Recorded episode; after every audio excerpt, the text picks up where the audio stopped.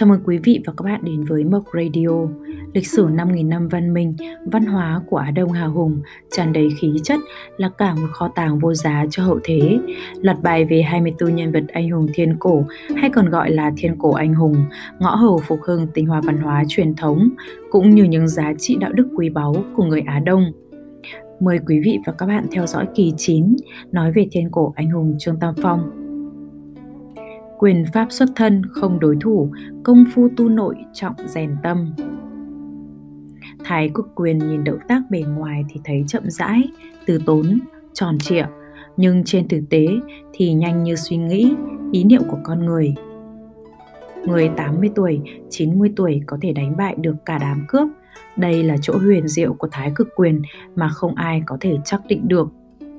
Quyền pháp xuất thần không đối thủ, trong Thái cực quyền kinh, Vương Tông Nhạc Triều Minh cho rằng tuy rằng võ thuật có rất nhiều môn phái khác nhau, đều làm cho chiêu pháp từ chậm thành nhanh, từ yếu thành mạnh, nhưng đó chỉ là năng lực của người thường. Thái cực quyền không như vậy.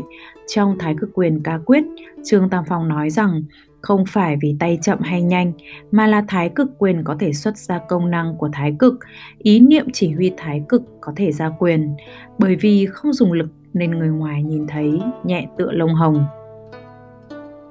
Trong Thái Cực Quyền Kinh, Vương Tông Nhạc lại viết ngẩng lên sẽ cao đầy, cúi xuống sẽ sâu tràn, tiến tới càng thêm dài và thoái lui càng nên gấp rút. Người không biết ta, chỉ có ta biết người, bậc anh hùng hướng đến không có địch thủ, bàng môn, có rất nhiều, chỉ có chỗ khác biệt này, họ muốn lấy mạnh hiếp yếu, muốn chiêu thức từ chậm thành nhanh. Thái cực quyền còn có tên là trường quyền, dài như sông Trường Giang, chảy mãi không ngừng. Thái cực quyền nhìn thì thấy, hoãn, mạn, viên, có nghĩa là chậm rãi, từ tốn, tròn trịa. Nhưng trên thực tế thì nhanh như suy nghĩ, như là ý niệm của con người. Người 80 tuổi 90 tuổi có thể đánh bại được cả đám cướp. Đây là chỗ huyền diệu của thái cực quyền mà không ai có thể xác định được bởi vì nó là công năng từ không gian khác, khái niệm thời gian, không gian của hai phía là khác nhau.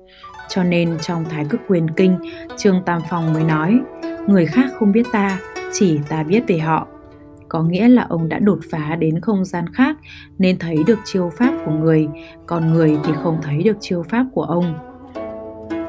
Người thành tựu được thái cực quyền thì có được thân thể vượt ra ngoài ngũ hành, nhìn thì thấy ở đây nhưng thực tế đã ở không gian khác.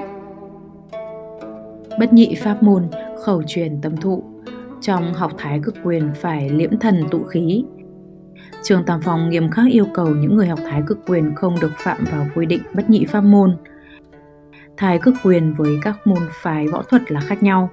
Thứ luyện được không chỉ là da, gân, cốt mà là có cơ chế và nội hàm của nội ngoại kiêm tu, cho nên nghiêm khắc yêu cầu người học phải bất nhị pháp môn. Có nghĩa là không học lẫn tạp thái cực quyền với các pháp môn khác. Trong Đại Đạo Luận, Trương Tam Phong chỉ ra, Nho thích đạo là chính giáo, họ đều là pháp môn tiện lợi nhưng là ở dưới đạo. Trong tu luyện cụ thể thì chỉ có chọn một pháp môn, quyết không thể tạp lẫn mà tu, còn tĩnh công là một bộ phận của thái cực, có thể tuyệt dứt ham muốn, giữ gìn chân nguyên. Đây là công phu tu tâm tính. Tĩnh công và thái cực vẫn dùng phương pháp thái dược luyện đan, thiếu một trong hai đều không thể. Không có tĩnh công thì không thể có đạo trường sinh. Thái cực quyền giống với công pháp nội tu, phải được sư phụ khẩu truyền tâm thụ, thêm vào đó người học phải không ngừng đặt công phu tu luyện công phu tu nội, trọng rèn tâm. Trong Thái Cực Quyền Hành Công Thuyết viết Tĩnh tọa, suy nghĩ thâm sâu, đoạn tình dứt dục, bảo tồn chân thần nguyên khí, cái tâm đó mới là công phu. Muốn tu tâm thì ý phải chân thành, tâm tĩnh đoạn dục, từ đầu làm vậy mới bắt đầu tiến bộ thăng hoa, chứng ngộ đại đạo, cái gốc của trường sinh bất lão khai sinh từ đây.